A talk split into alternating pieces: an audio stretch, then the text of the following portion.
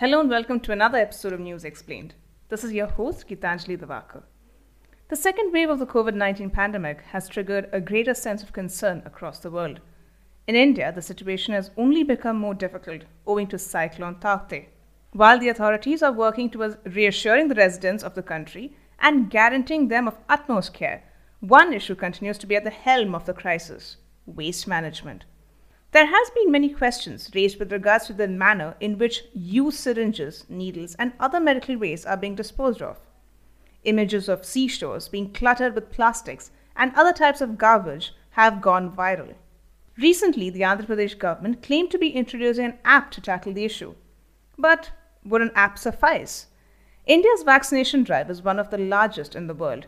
It is thus no surprise that the quantum of medical waste are bound to increase in the days ahead. More importantly, the country and its people are yet to implement more effective solutions to waste management.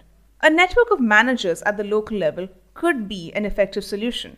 Imagine this a colony with its own waste manager who works towards helping the residents segregate their waste and works towards building a team that can help identify products that could be reused or recycled.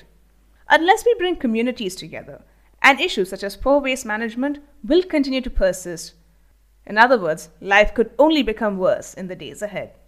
Stay tuned for more such podcasts.